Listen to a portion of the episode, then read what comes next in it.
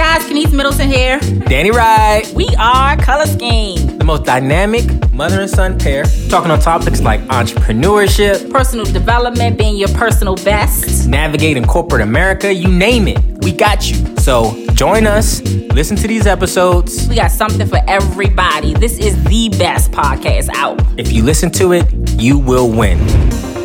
And we are back. Color Scheme.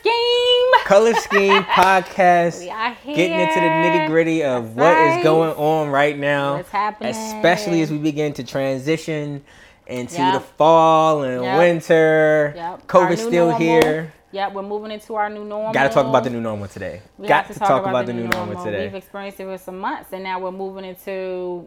We are existing in Yeah, this new normal. we are So, existing in this new time. normal. It this is on. Zit, zit. One of the things that I think a lot of people need to hear about is how to navigate being burnt out in your home workspace. now, Right, right. Because you know traditionally when you're working a nine nine to six or you know eight to five or whatever it is, like you have a set time you come in, you have a set time you leave. Now when you're home, Yeah. you are starting your day at whatever time your meeting start, whatever Yeah. time you feel like you Yeah. need to. And then really you're at home all day and that can that can that doesn't give you a cutoff time like when you're in office and you're going home. Now you just kind of sit until your deliverables are done. And I've talked to a lot of people that Yeah. have been like, you know, I'm actually working more now. Yeah, I've heard that a lot. Even before COVID um, hit, when we had uh, a workforce that worked from home, whether it be once or twice a week, I often heard that from people that they were uh, working longer hours because they were home because they, you know, it's kind of like a butt in the seat, just kind of sitting there, um, feeling that. I, I don't know if it's just a personal sense of feeling that you need to be a little bit more committed because you're home, or if you are realistically getting more things kind of hit at you at once that you you are actually there longer than you should be because of just the, the volume of work. I think it's a little bit of both, but you know, nevertheless, it doesn't matter whether you're home or physically in an office. You you need to to really manage your time so that you're not getting burnt out from putting in longer hours than you need to. So a lot of it, I think, is time management. Um, you know, we've we've experienced that now with with COVID.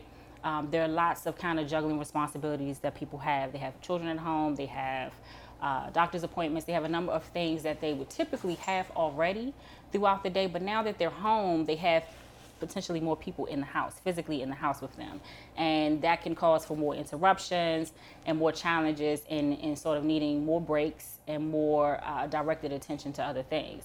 So it's like you, you, you're breaking, you're coming back, you're breaking, you're coming back. And that just in itself could cause you to have a longer day. So I think it's important for people to have time management and really recognize what their day is starting to look like because you don't want that to be your new norm. If you were spending eight hours and that's what you're required to do based on the, your job uh, requirements, you don't want to you don't want to spend 10, 12 hours and miss out on aspects of your personal life and other things that you need to tend to. So I think everybody needs to stop and do a check. But with your kids at home and like needing to now serve them lunch and fix them breakfast and do all these these nitty gritty tasks during the day, like naturally that would extend your day. And also a lot of a lot of us don't know what it's it's looking like. Like yeah, school is starting, but we don't know what it looks like right. to actually be at home with our kids, needing to help them with their homework, help them with their schoolwork. Yeah. Again, feeding them, you know, three times a day and making sure that they're all right while also trying to navigate working. Like that's a whole different that's a brand new paradigm that we just have not experienced. Right, and I think that you know it's given the the nuance and the, the the changes in the dynamics of the day, your day is naturally going to extend a bit more, you know, out to uh, if you stopped at five o'clock, it may extend to seven, eight, nine o'clock because you're juggling responsibilities. But that shouldn't mean that should mean that you're actually spending more time at work. That means that you're you're you're you're accounting for flexibility in your day so that you're still actually doing your eight hour day or nine hour day or whatever it is you're still doing it but you're now doing it uh, a little differently adding flexibility in it because you have to tend to your children and other responsibilities so that's one group of people but w- we're also talking about the people who are now spending extra time and extra hours just because they're home they may not have the new dynamic of having children at home and other responsibilities. Some people, like I said, I've experienced even before COVID, even for myself, where I felt the need to work longer hours because I was home. And I don't know, something about not having your peers around, you know, people to talk to, the office dynamic. It may just just kind of uh, make you concentrate a little bit more on the task that you're doing. Where you know five o'clock turns into six o'clock, seven o'clock, eight o'clock, and and from just working like that and feeling a sense of responsibility that might be different from what you felt in the office, you have to check yourself because big, that will become your new normal. A big piece of that though is the employer also, you know, being able to communicate and articulate that yeah. to their staff, like understanding that because we're in a new environment, that a lot of people, you know, aren't aren't accustomed to with yeah. organizing their time and managing their time and managing their kids and all the different nuances now they're dealing with with their home life. You know, with whether their parents are there, they got their their kids, friends over, whatever. Like it's important for employers to now put that into their SOPs and put that into their manuals and put that into the way they communicate with their their staff to say, hey, we understand that this is where the world is now. Right. And it's important for you all to know that we have your back. Right. We understand that every single one of us are in this together. And so we need to have open lines of communication to ensure that yeah. we are all hitting our deliverables, but everyone is not getting burnt out and not stressing themselves out. And if you need help or assistance from us, or you need more flexibility, yeah. like let's talk about that. What does flexibility look like in your home environment right now, so that we can make sure that our culture and and the way that we we work collectively is on par with what everyone needs. Whether that's changing yeah. meeting times. Um, ensuring that if we are having check-ins, they're at the same time. Right. And if we do need to push, like we aren't like making sure that the way the same way you you create a culture within your workplace your physical workplace now creating a culture within your Absolutely. virtual workplace that everyone understands that with open lines of communication yeah. so that it is much easier on your staff members to ensure that everyone is progressing forward yeah. during and, this and you said time. something I think was really important. We're now moving into fall, so we've had um, a, a, transition that started about March for most organizations through the summer.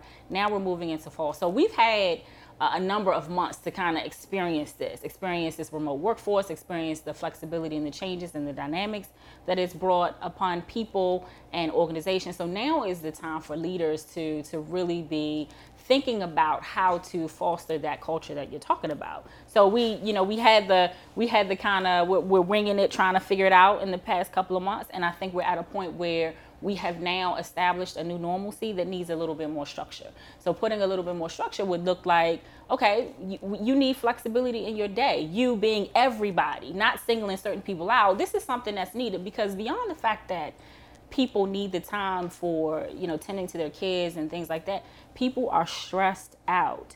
People are having uh, people are in mental duress. People are challenged just from the volume of data and information that's out there about death and sicknesses and all the things that are happening with the pandemic with racial inequality.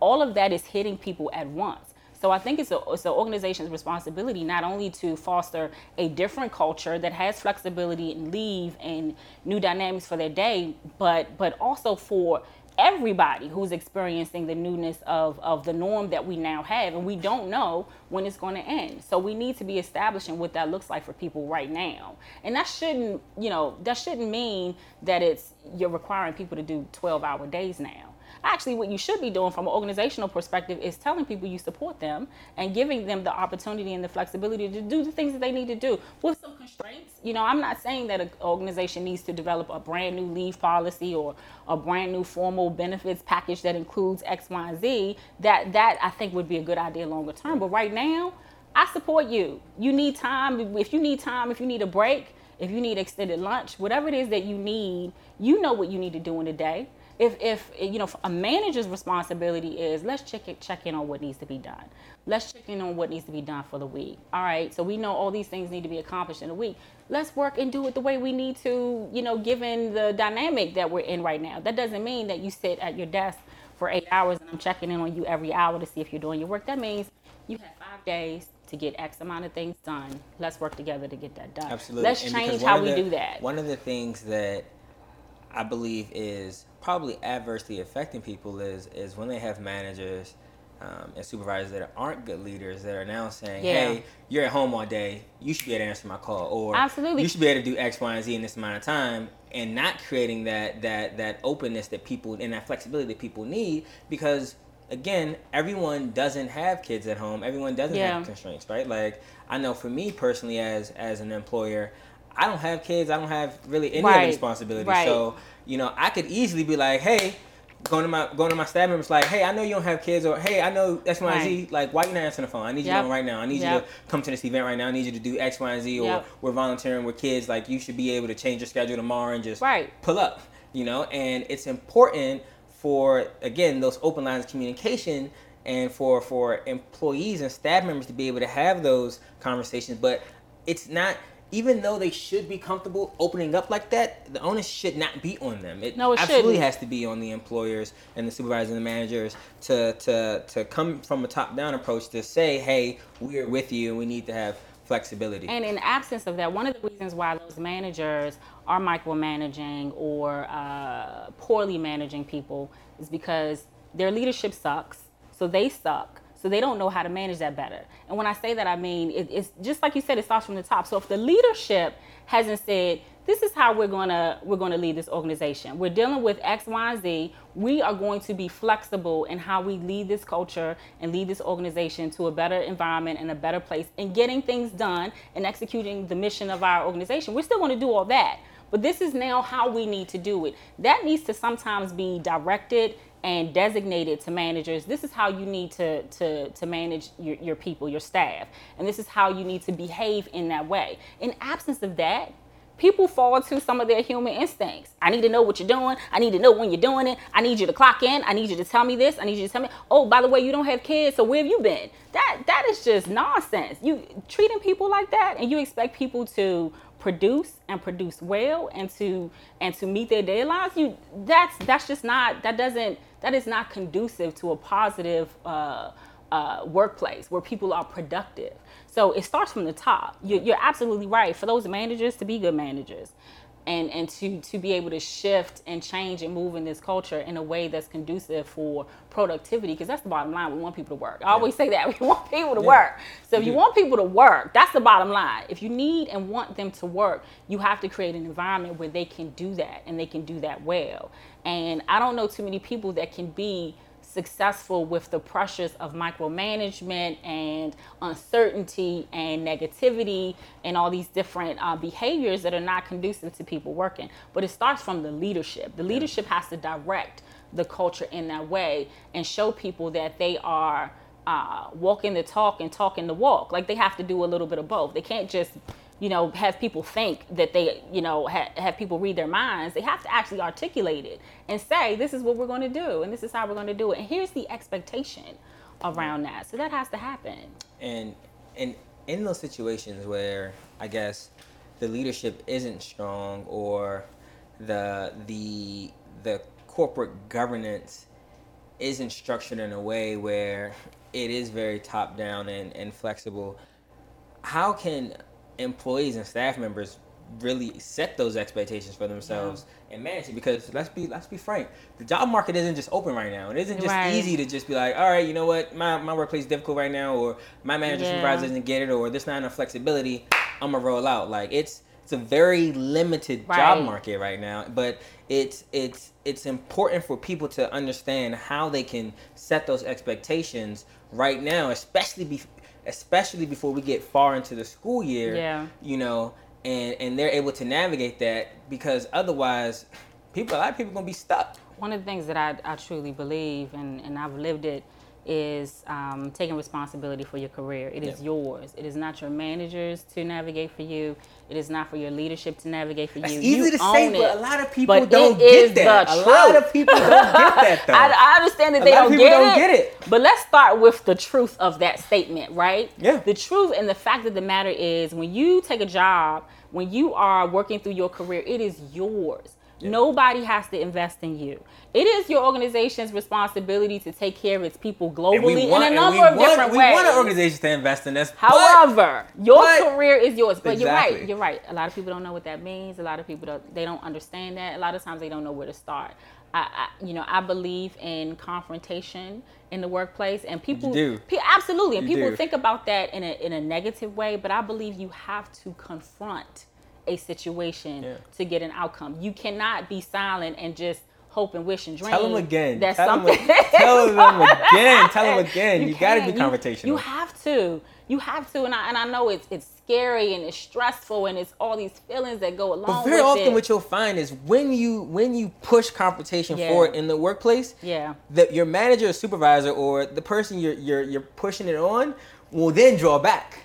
You, right? Like they'll true. they'll naturally draw back because they don't that expectation isn't there. Right. Right. And, and they're not used to it. They're not used to it. So so it's almost like you always have to think about it like the the shock of it is where the human that's where the human lives, yeah. right? That's where the human lives. So when you go to your manager they are shocked that you have confronted them about something. And we're not talking about, I think when people think about confrontation, they think about yelling and this. Yeah, we're, no, we're, we're not talking, talking about, about, We're, we're talking, talking professional about, conversations yes, being assertive that articulate and bringing up a problem. right. Very pointedly. And very pointedly. And these are the facts. Yep. Yep. These are the and, facts. and a lot of managers are people you would think you would think people would be accustomed to that mm-hmm. by now because you know we, we try to have truth and honesty in the workplace but but that's not the case it's not the case it's not the case these open door policies are, are it, right fake. it's not the case they, they, yep. so you're, you're the best way to do that is to confront it and now like you said given that we're moving into fall we have this new normal eh, people know now what they need yeah. from an and you, you're right um, the job market is not one that it, we're not in a state where people would just quit and just go find a job tomorrow. In some industries, maybe, but what you need to do is remix your environment. Mm. And how do you do that? You can't wait for your manager and your leadership to do it. We we want them to set a different precedent and set a different tone given everything that's going on, but it's really on you to, to articulate what your new needs are. So if you need a different day, a, a, a different hour uh, cadence in your day and flexibility in your day, if you need uh, time off every Friday now, if you need to work in a different dynamic, if you need your management to interact with you in a different way, you have to tell them. You have to tell him, tell them. One of the things I've experienced just just in my career, um, every job that I've had, I think every job that I had, maybe not in my early um, my early years, I'd say like when I was 18, 19, 20. But after that, every job that I've had, it, I have felt like it was my responsibility to manage my manager. Not just entitled, not just from something I read. I knew that I had a situation that was very different from everyone else. I had a child, I was in school, I had all these different things going on. So I my life was not like everybody else's that, you know, when I looked to my left and my right, everybody didn't look like me. They didn't have the same experiences that I had and all those kinds of things. So I, I needed to help my managers understand who I am, what I need, and how I need it. And oh, by the way, I'm a stellar employee too. So I'm gonna get things done. So here's here's a dynamic of of you know kind of needs that that I have that are still going to get you the success that you need in the workplace.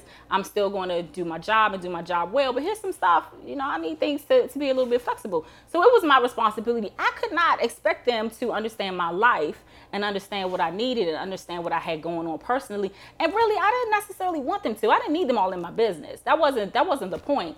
I wanted them to understand I'm going to show up, yeah. I'm going to do a great job, and this is how I'm going to do it. But here's some considerations here that I need to make mm-hmm. you aware of. And you have to articulate that.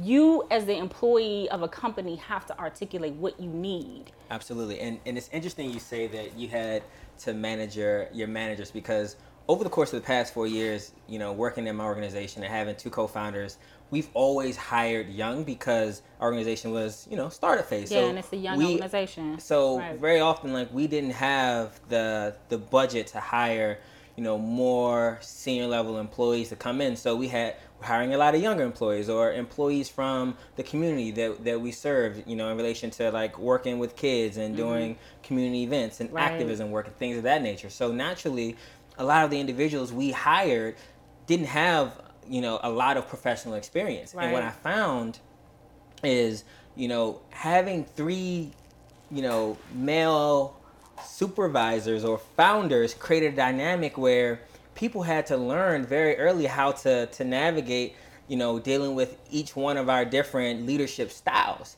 and i often found myself you know coaching a lot of our our, our staff members up into to understanding how to deal with each, each one of the yeah. three of us because you know they didn't know right. and you know i'm fortunate that I, I, had probably about 10 different jobs before i started this organization yeah. you know that I, I, understood how to work with different supervisors and also talking to you and hearing right. about your experiences right. and, and understanding like how you've navigated your life, you know, as a black woman in the workplace like that that helped me become yeah. a better leader and a better supervisor for all of our staff members. And again, you know, from my executive assistant that, you know, served all three of us or any of the any of the other individuals that may have had a problem with one of the three of us, I'm like, look, this is how you should have this conversation with this person, or this is how you should address this conversation with the three of us moving forward, or not have this conversation with just one of us because you know you need. Imagine if they if they had come to the three of you and said, I need to meet with you all. The way that we're working is, is challenging for me for these reasons here's a recommendation. This is this is a new approach that I think we should take. And I know you're saying that a, a lot of people, a lot, especially the young people that work with you all, didn't know to do that because they had they didn't have a professional experience. I didn't either. Yeah. I nobody told me how to do it either. What I thought through was what is it that I need. So for me, for me, excuse me, it was it was almost like it was a life or death situation. Yeah. I have a son. I'm trying to raise him right. I need I need life to be great for me and him. So I'm this is this, this, this, this is what it is. Like, there was no there was no let me slow walk this. Let me think about it. I was like, and all right, this is what I need. That's one of the we dynamics, right? And I, I think it, that goes back to that goes back to to where you come from and your situation and you really pushing because one thing you've always said is you were always running from poverty, right? Yeah, so like even having me young and being with me young, it was always like I got to get this right and I need right. it right now because I can't go back to that. And the other thing was, in doing that. that, I always thought I have to try this out. I have to have this conversation. I have to bring this up because if it doesn't go the way that I think it should, then I need to be planning my exit. Yeah. So it was like that's why I say it was life or death for me because it was like I need to make a decision about whether or not I'm still going to be here because this is what I need. I can't work the way that I'm working anymore. I, I, I simply can't. I don't have the I don't have the lifestyle that is conducive for you know meeting at this Just time and then this time and all. I, yeah, I didn't have that kind of lifestyle. Lack of so, structure. Exactly. So I needed to to add more structure in a different way, and I needed to bring it up to them to say this is what I now need and this is what's going on. So I knew so I could know so I would know whether they support it or not. Because they could have said, "Nope, sorry, everybody else does this. Too bad for you, Kenice. You need to figure it out." So I would know. Okay, great. I'm gonna be here for a few more weeks. I'm gonna find me another job. So I needed to have those answers, and some of that was just me being persistent. Um, and me being uh, assertive, but nobody told me to do it. Now I, I, I know for me, it, it's it's different because I, my driver was my son. My driver was my son. My driver was my life. My driver was you. So I had I had to make decisions for us. It was always make my my mindset was I have to make decisions for us. Now somebody else might live in a different kind of lifestyle, so they might not have that sense of urgency and that fire underneath of them to say I need to be a little disruptive because I have some different needs. But it shouldn't matter. It really shouldn't matter whether you have a child or a sick family member or you need a financial a different financial situation. You need to have that fire in you that says this is this is about me this is my job this is my life i'm making money here and this this organization has a responsibility to me just like i have and a responsibility it's not the end all be all i think very often especially for for younger professionals it's like this this scary sense of like I don't. I, it's like a scary sense yeah, of the unknown. Yeah, they feel Like they're in a box. Like I've yeah. talked to so many young people that have really felt like you know, when, like if this doesn't work, I don't know what to do next. Right, I'm in a box. Like I don't know. I can't say anything because then what's going to happen? What's going to happen is a change will come. But Either we, a change we, that you and, you make or a change why, that they make. But that's why by investing in one's own professional development is so important. Reading so many of these books, watching these podcasts is important because what you'll learn from much older professionals, especially like hearing just from you right now and me right now, like what what younger professionals will learn is that like it's important to do that. And so many people have done it before and have gotten through it. And until you do it, yeah. you will not progress. Yeah. You will continue to stagnate, be, be, in the same position, even if you stay at your same place for a few years. Like yeah. you will stagnate yourself professionally until you actually do lean in. Well, there's something I, I you know, I don't remember. I wish I could remember the psychologist that I, I, re- I listened to this podcast um, that talked about resiliency. Mm-hmm. And and you know when we hear that word, it's like okay, I fall, I fall down, I get back up. But really in the workplace, you know, in everything that you do, being able to think through being resilient. This is this is not going to be the end all be all for you. You just said it. This is not the end of the world. You going to there's another job, there's another opportunity. You might not like what they say. They may say no. They may have some adverse comment that's gonna make you feel some kind of way, but you will persevere. You will get up yeah. and you will try again someplace else and you will get through to someone else. You can't let that stop you. But sometimes it's you have to build up those resiliencies along along the way. And one of the things that we've been talking a lot about is um, as you're working through, as you're navigating through the workplace, when you are asking for something different that that you know no one else has or or a different flexibility arrangement you you better make sure that you're doing all the right things you know in, in getting your job accomplished. The slackers don't prevail. So you have you to also to, make sure yeah, be stellar. Like you, you said, need to you, be you, stellar. you had these expectations you had these conversations but you were stellar. Yeah. and that that is also very key and very important. Yep yeah very important very important. But one of the one of the other things i think that that a lot of young people don't realize is power in numbers. Yeah. Right? And you know, very often in in workplaces, you'll have a lot of employees and a lot of staff members that feel the same way and they have these conversations with one another and, and like they'll go out for drinks or happy hour after the workplace and talk about their manager or the supervisor because they feel the same way but they won't speak up together right. and it's very important for them for people to understand like it takes a village to really see progress Yeah. you know like in multiple facets of life but right. specifically in the workplace right and Absolutely. like like you have to have each other's back and you all have to be able to to bring issues together yeah. collectively and and understand the power in numbers. Yeah, and the the the notion of it takes a village. You know, we think about that in the context of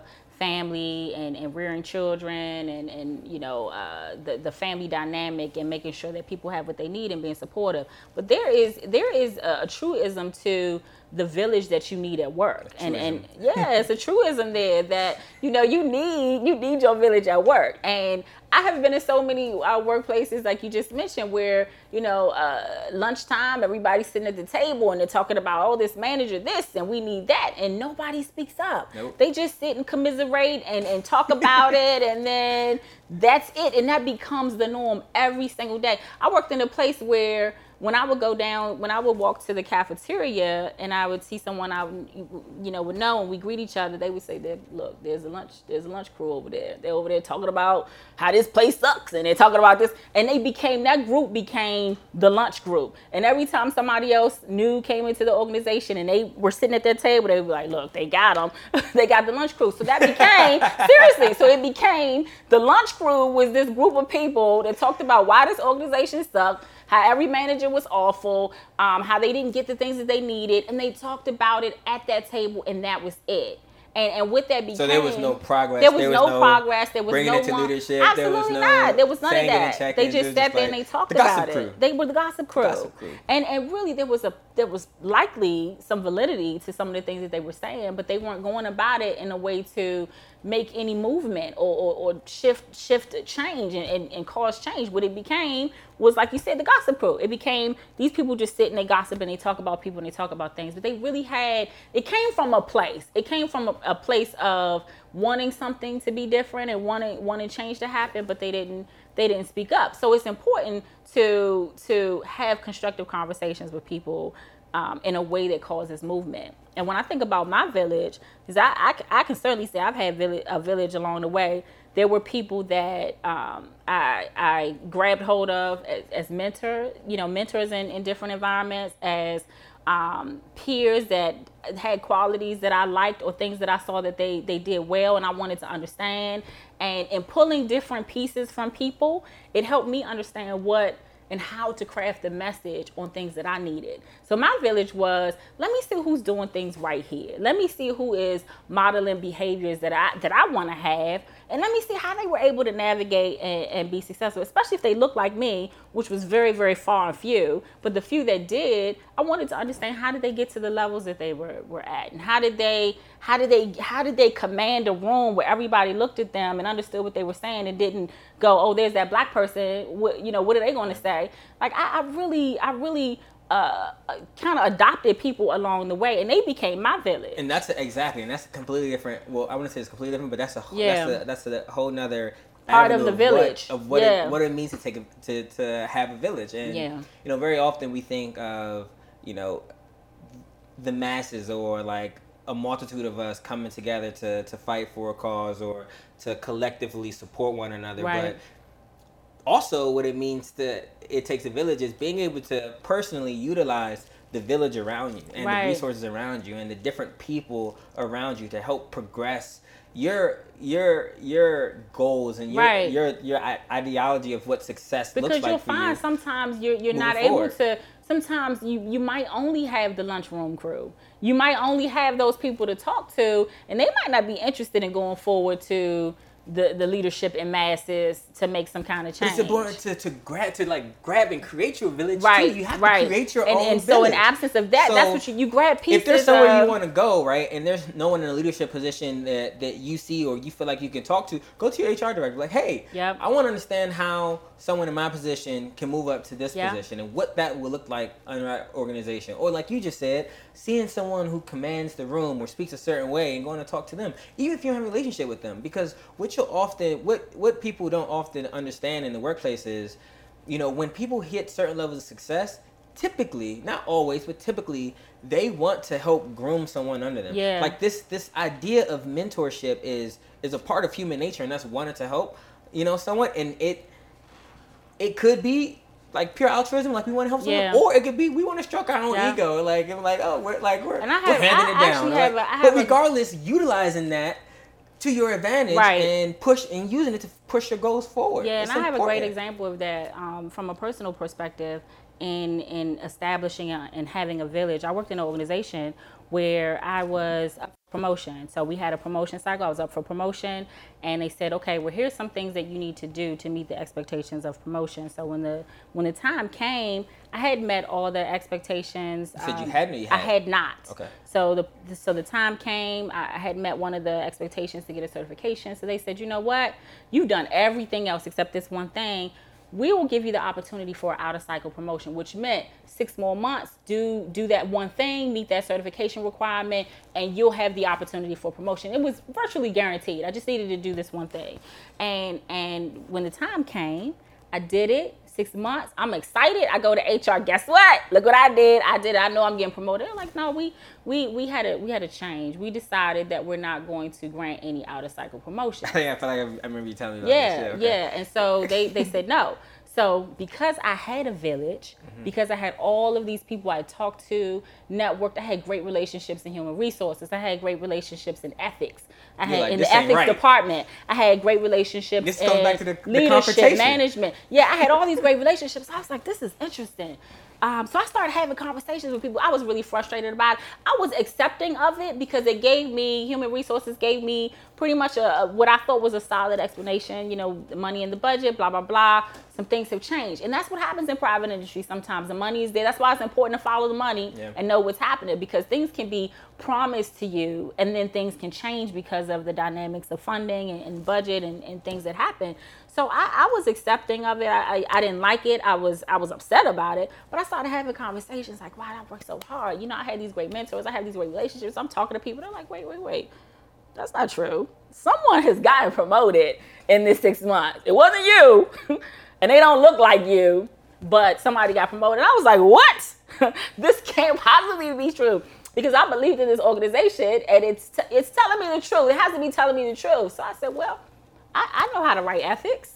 I, I, know how to get an investigation going, so I did that. So I, I wrote ethics and I said, you know what, here's the here's the email, here's the information that they gave me. They told me if I did this, this is the outcome. It didn't happen. They said because of these reasons, please investigate and find out. Because I was told there's someone in this department. And the reason why I was told that I didn't have the the lunchroom gossip counter or the, the, the gossip crew. I had people that cared about business, that cared about me, that cared about my professional growth, and knew that I was working hard, and knew that I was a stellar employee. So they're like, "Wait, this isn't this isn't right. I, I you know, let me just tell her this, and if she can do with it as she wishes, but I don't think this is right." Did an investigation. I was promoted in in a week. Why was I promoted in a week? Because they had given a promotion to somebody else who had the same requirement to meet. They just chose to promote them and not me. So if I hadn't filed an ethics investigation, and if I hadn't advocated for myself it never would have happened. I couldn't expect my manager to do that for me. I told my manager in passing just to say this is unfair, this isn't right. And like, oh, I, you know, I work here too, just like you. I don't know why this happened. This is unfortunate, but you know, maybe next year. So I'm like, no, no, not next year. I need an answer. This this organization is accountable to me. Like I'm accountable to them. They expect me to work and produce every day. I expect an answer. to understand how this happened and what if, if this is the truth or not. Found out it was the truth. I literally was promoted in, in, in a week.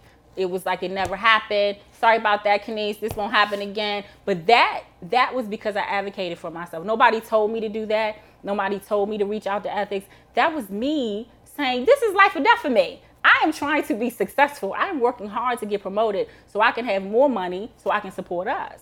So you you have to do that. It's important to do that. And that's what the village that's what the village will do for you. I would also say that's a that's a form of activism and how you know, we see now in the past 10 15 years how activism has really changed in the yeah. workplace as we've seen more social justice issues being pushed and you know women, black people, other minority groups, all fighting for yes, their rights. Yes. You know, across the spectrum. Yep. But specifically, like in the workplace, how we're seeing, like it's important to speak up. Speak up. And activism has really changed over. Yep. You know, the past few decades. And now is the time for people, specifically in their workplace, to take advantage of that. It is. And to be confrontational in a respectful and articulate way. Yep. Um, and to use and to use the systems that are there to help them push it forward. And if it's not, yeah. exit. But yeah. activism has changed. Yeah, it has. It has. And and I think about um, a statement my brother said um, earlier. You know, sometimes people think right now. Uh, I think back in the day when they thought about activism, they thought about protesting, and and I'd say everybody doesn't feel protesting. Everybody doesn't um, have a have a burning desire to go out and protest.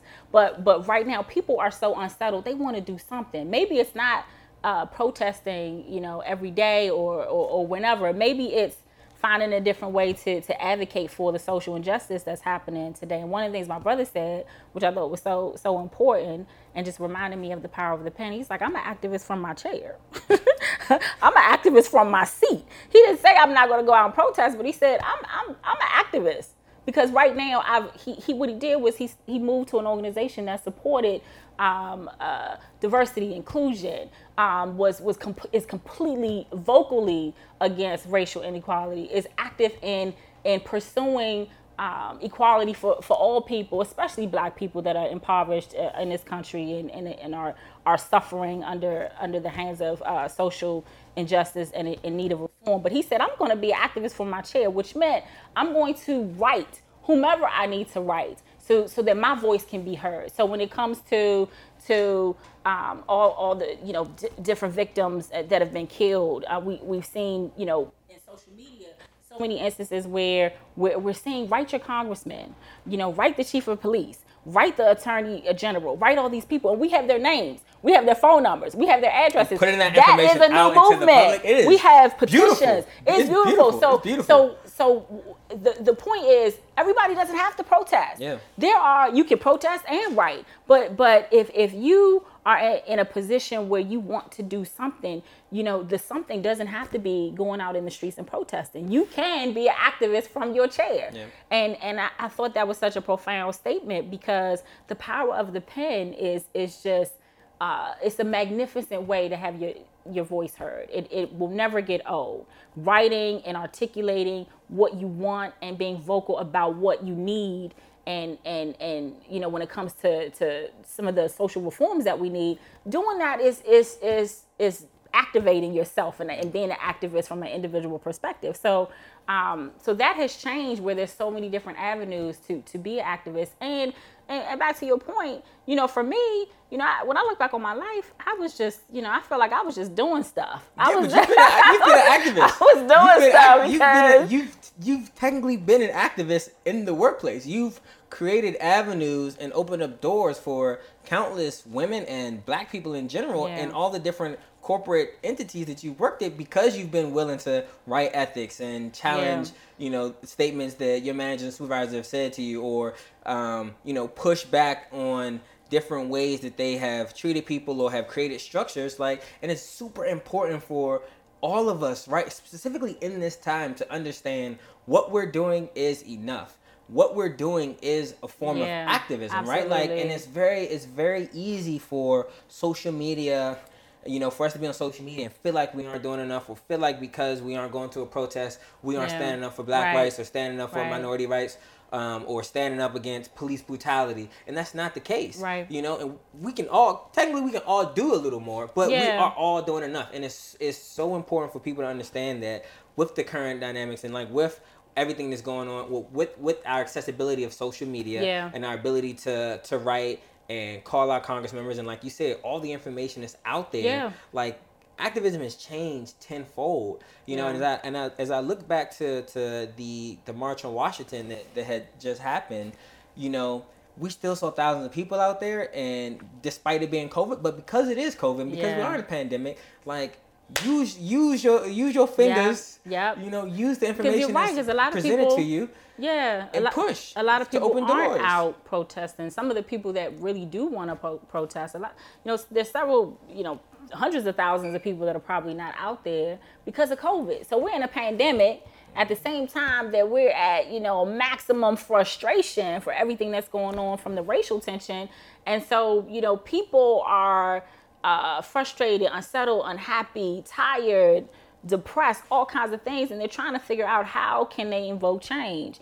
And and the pandemic has caused us to be um, more stationary and, and, and at home more than we ever would be but we still have the power of the pen and we still have the the telephone and we still have ways that our voices can be heard and and we should just keep doing it. But you're one right the- we're doing one of the important things, and this kind of goes back to a lot of the points that you made about, you know, standing up in the workplace and, and activism in the workplace is employees now have the power to challenge their corporate entities Yeah. and their companies to do more. Yep. Right? Like we Yep. often hear how co- companies and corporations don't pay taxes, especially like the really big ones. Yeah. Like they don't pay taxes and you know, they have all these loopholes and things of that nature. And a lot of that's true. But we also have the power, again, coming back to the village and coming back to the collectivity, like we have the power to push these entities to donate more to, to causes that we care about, Yeah. to stand up and say no to things that aren't right, Yeah. right? And like we're beginning to see that. And until we understand individually the power that we have in control of our lives and in control of what our workplace and looks like and what our company does, Yep. we will never really understand the power we possess and we Yeah. hold. And we've seen examples of that, Yep. right? Like we've seen how co- so many companies have responded to the BLM movement and to, to, to activism and to police brutality. And even though you know some some corporations may be doing it because it's a fad and because Right, they, they feel like they they feel- need you to look yeah, good, yeah. it's still on our us as employees that care to push back and make them do more. And Yeah. we've seen that, right? Yep. Like we've seen now finally NBA players protest Yeah. and, and make the NBA cancel two, Yep. three days of pr- playoff Yep. games. Even though the playoffs came back, they still Right. canceled that. Right? Let's let's understand it. So, like celebrities and and that's a business these- the nba is a business and these um, professional athletes, they're employees. Yeah. They're, they are employed. They are collecting are. checks from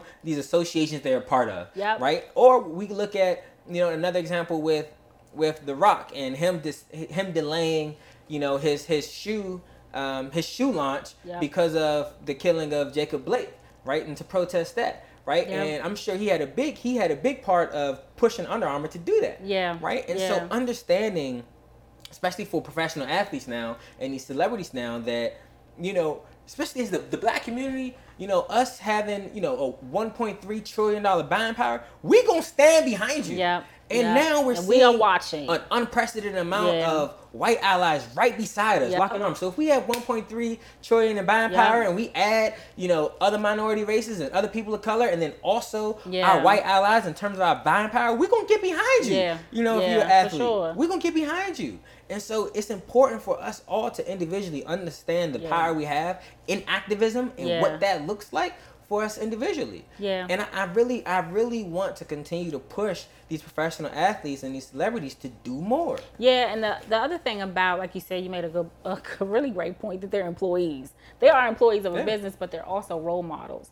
So, you know, when you decide to step into the spotlight, when you decide to be in the limelight, you have- you have, have a a responsibility, whether you want want it Yeah. to be there or not. You become an instant role model, and now with social media and so many platforms to see what people are doing, everybody's watching.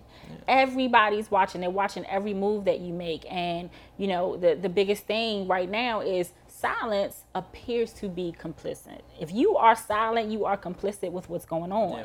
So it is your responsibility to be vocal. It's organization's responsibility to be vocal. So one of the things that you said that that uh, made me think about how so many organizations are um, you know, they're, they're putting statements out on their websites. They, they are, you know, very, very uh, supportive of the Black Lives Matter movement and they're vocal in it. But then there's several organizations that are silent. They're saying absolutely nothing. And if you are an employee of their organization and that makes you uncomfortable, do something, say something, write your leader, talk to your leader, call them up. They're home. They're not in the office. Call them up. They are home. So find a way to get to them and say, you know, this is unacceptable I need to see I need to see that you are supportive of me and not just me as a as a as a black woman or as a black person, supportive of everybody in this company that yeah. is that is fed up with what we're seeing because it's not just black people are experiencing it, but white people, all other you know races and ethnicities are like you said they're locking arms too and saying what what what is happening here? We can't stand for this. And if they see that these companies are making a, a stance in a position, then that that gives them that that charges them up to activate too. They need the support of of the masses to be able to do it. So every everything that you're saying about how the NBA is responding and how the players are responding, everybody's watching. Yeah. So that's activating them too. So these companies that are solid, hold them accountable for it.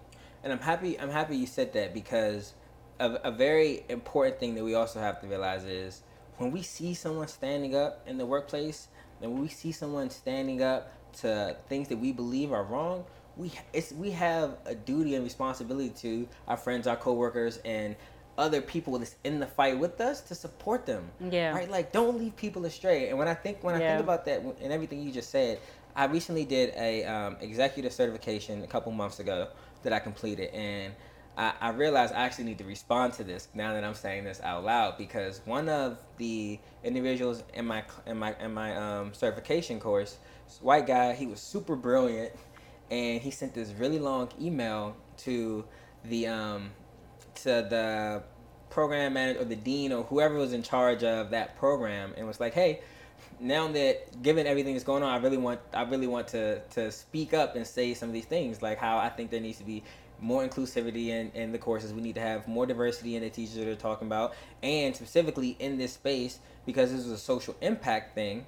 Like I believe that we need to talk about how social impact is dominated by white people and how we need to create more ways of inclusivity for black individuals to have their voices heard Please in the let social them know your mother's available. Your mother's available. philanthropic space, right? And it was a really long email, and I'm not I'm not the best at responding emails. Yeah. But uh, like we have to like I have I was CC'd in this. And a couple of us was CC'd. I need to respond. I'm glad. I'm glad. I'm glad it was brought up, and, and, and, and let them know your mother is available to have those conversations. So I would love to. We we need to have more forms. He's right. He is right. The the world is not just white. There are so many different you know, uh, uh, races, ethnicities, uh, experiences that people have and and the word and it needs to be representative of what the world actually looks like.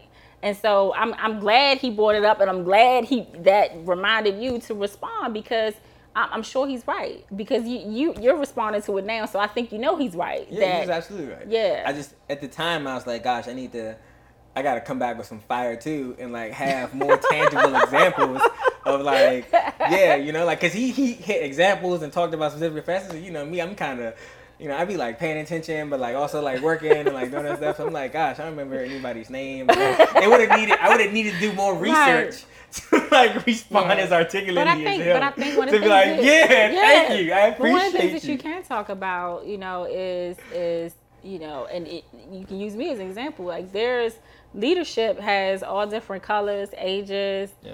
you know, ethnicities. I think about you know with myself you know when i when i moved into the executive ranks in the, in the federal government I remember. So when I when I started in that job, I started in a uh, a, class. It was called the Candidate Development Program, and it's an executive class that some federal agencies have. You can you can certainly apply and become an executive, or you can go through these programs and become an executive. So there were 18 people, and I was one of three um, black people in the in the class, and I, I I'm almost certain that if I wasn't the youngest, I was probably one of two that was in my same age group. I'm, I'm almost certain that I was the youngest person how, in that. How old at the time? Um, I when I started it, I was maybe 30. It was 2014. Is that 37? When I started the program, and so when I finally finished it, I was 40. Federal which is exactly when you boom.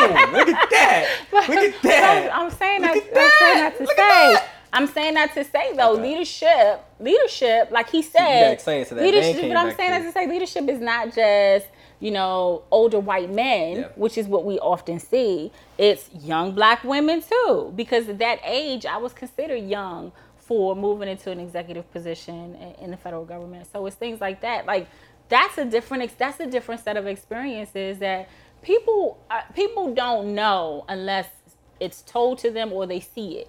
So I lived in my my little world over here, and these things were happening to me, and I were a part of them, and I was, you know, maybe you know breaking barriers and, and, and opening doors for myself. But um, if if I don't tell people, and if I don't show people that, they don't know that it exists.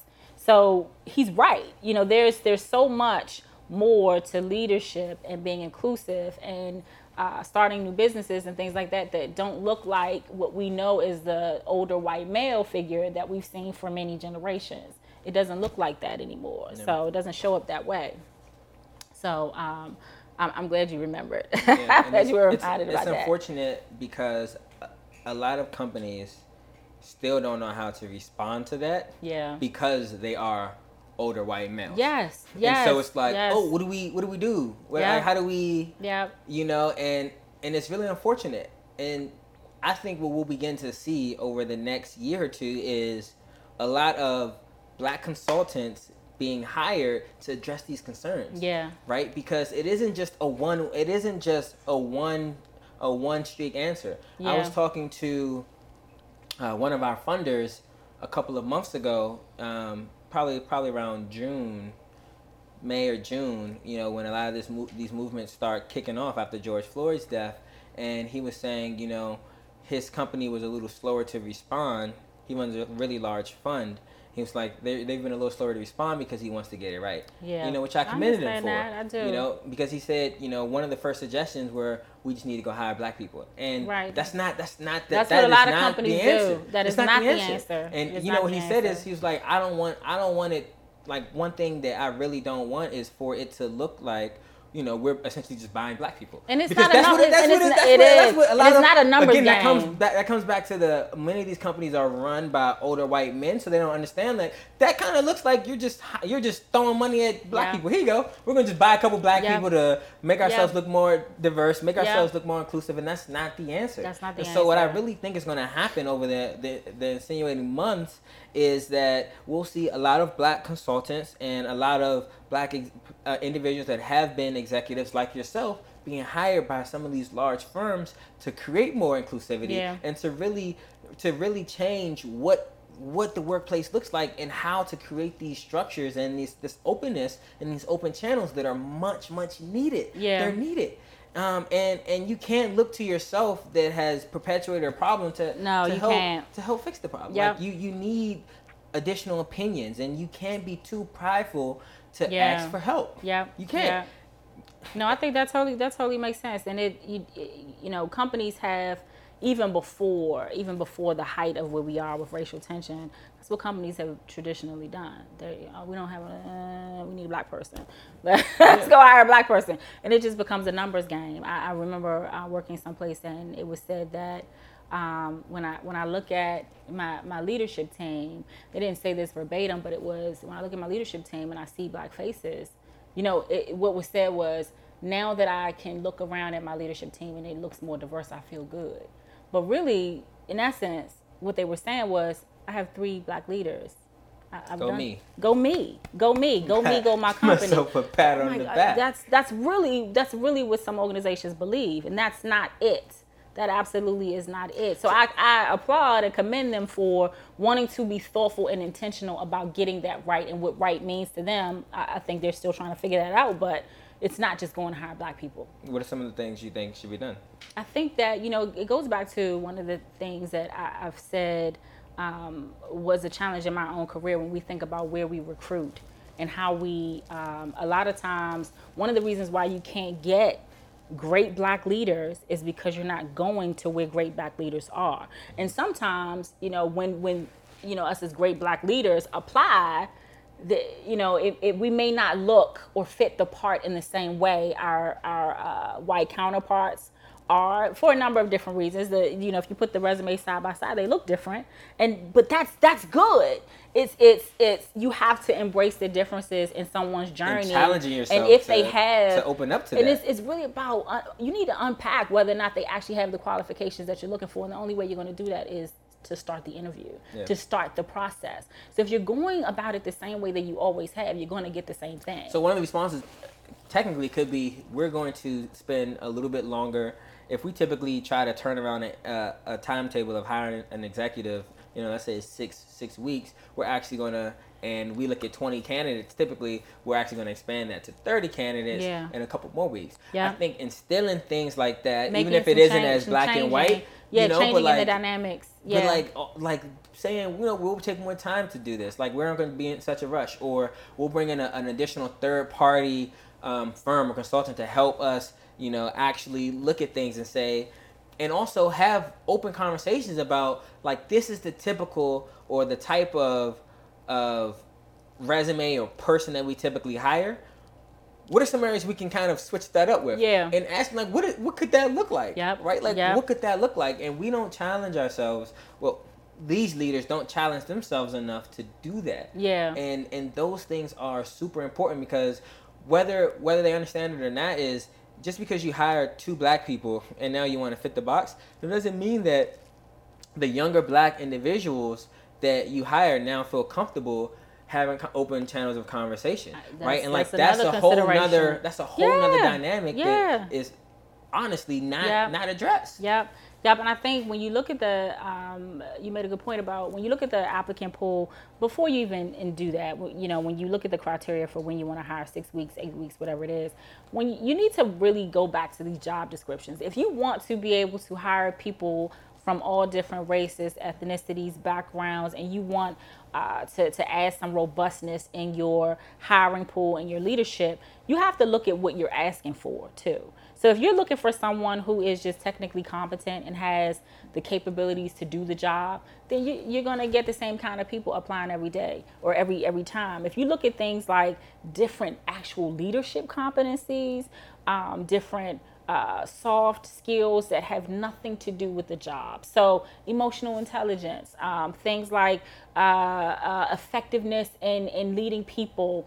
Do they have human resources uh, capabilities as well? All of these things are leadership traits that you need. You, I mean, gone are the days when you just need somebody that's technically savvy to, to do mm-hmm. a particular job. You need people that have empathy, have great personalities, have all kinds of skills. How do you find that? No, you can't put in your job description, I want somebody with a great personality. No, but there are different ways that you can craft the message. And it goes back to what you said hiring these different types of consulting firms and different people that know what that kind of looks like so you can get the right kind of people and, and diverseness in your in your candidate pool. But you and have also, to change and also, your requirements and your needs. And another part another component is expanding and restructuring your interview. Your yeah, interview yeah. your interview process, right? Like very often we have these straightforward cookie cutter like interview questions that people yeah. go down the line like check, check, check, yeah. check, check, check. You almost, but like asking yeah. people, what's your story? Yeah, what are you yeah. passionate you have about? To, yeah, like really understanding and learning who the person, who the is, person is, and giving them is um, super important. And I think two things like uh, different scenarios, kind of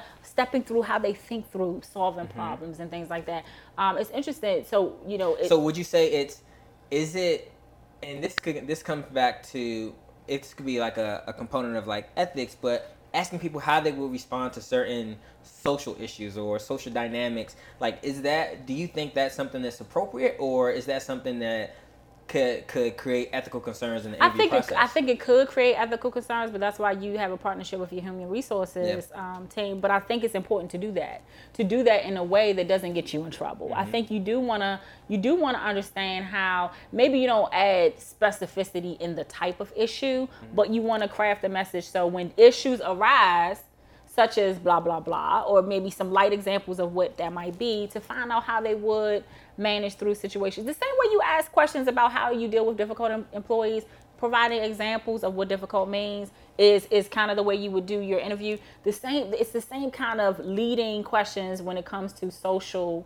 uh, responsive, you know, responses to different issues and things like that that arise. I think it's important to ask those kind of questions, but you do need to make sure that you're working within, you know, the the ethical bounds of, of the company. But I'll I'll flip that though. So when we talk about um, when we talk about organizations having a responsibility to to have a more diverse candidate pool and things like that, I can think about on the on the opposite end of me being in a in a hiring manager position when I have you know made a concerted effort to make sure I'm getting the right candidates for specific jobs. I mean, I've been in positions where I've hired 50, I mean, where I've uh, interviewed 50 60 people for a one given job just because we were really working to try to broaden the candidate pool. And one of the things that I found for from my for myself is when I structured the interviews where there were, you know, sometimes I would do a panel versus one-on-ones because I've been in a number of interviews where, you know, you've had where you may have a candidate interviewing four people separately or you have them do a panel where four people are together. I'll tell you, I, have had so many instances where I was the hiring manager, it was my team, and I brought in a panel of people from my team where there were four of us total. I was the only black woman because I was the only black woman, period. And I've had, you know, maybe an older white male, maybe a younger white woman. Um, uh, maybe a, a middle middle aged white male, just because this was the dynamic of the team that I had, and we've had the the panel set up where we brought candidates in from every different ethnicity, every different walk of life that we thought would qualify for the job. And when we started asking them questions, they would direct the answers to the older white guy almost every time.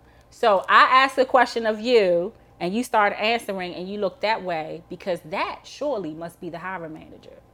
So they're not even addressing me. They don't even know. So a lot of times they wouldn't even know that in that room I was the person that would make the final decision I didn't say. We just introduced ourselves and, and let them know that, you know, this is a joint interview. Here's, you know, here's some some information about what the company does, what our division does. So they wouldn't necessarily know who was in the position of, of hiring. So for, for us as, as, as candidates out here in the job market, I'm saying us as, as people in general, we have to make sure that we're paying attention to uh, the organizations that we're applying to and giving everyone the same respect, eye contact, information. We are we are a business. We are in the business of selling ourselves yeah. to that particular company. So we need to address every single person in that room like they have a say in our ability to be hired. So a lot of times when I hear I'm having a tough time finding a job and I, you know, start asking away about what's happening on the interview. What's this? And I find out things like that because I experienced that. I experienced that so many times I can't even I can't even tell you. And I would be so frustrated because I would find this candidate, this this person might have been this person might have been good for this job, but they don't even they don't even see me. And I'm the person making the decision. They don't even see me. So I would politely end that interview. You're not it. We're not about to waste everybody's time with more questions when So you just did the interview? Yeah. There have been times that I that I would allow it to go on because I wanted to to, you know, just just verify that I'm seeing what I'm seeing. But I'll tell you, every other person in that room would, would see it too. They would be, I can't believe they didn't even make eye contact with you. They would see it.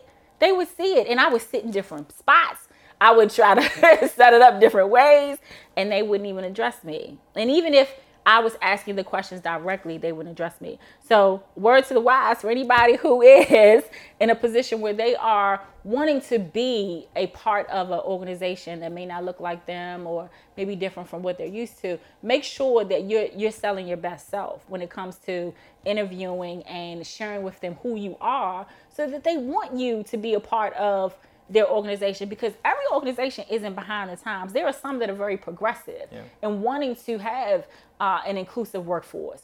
So we need to make sure that we help them with it. we need to make sure that they are getting the help they need to hire people that look like us. That's it. That's it. Help them. Help them hire us. Help them hire us. On that note, that's color scheme. All right. We're gonna end on that. We're gonna let the people know yes. exactly what they need to do to get hired during that's these COVID right. times. That's right. Color scheme. Color scheme. All right. All right, we are done. Mm.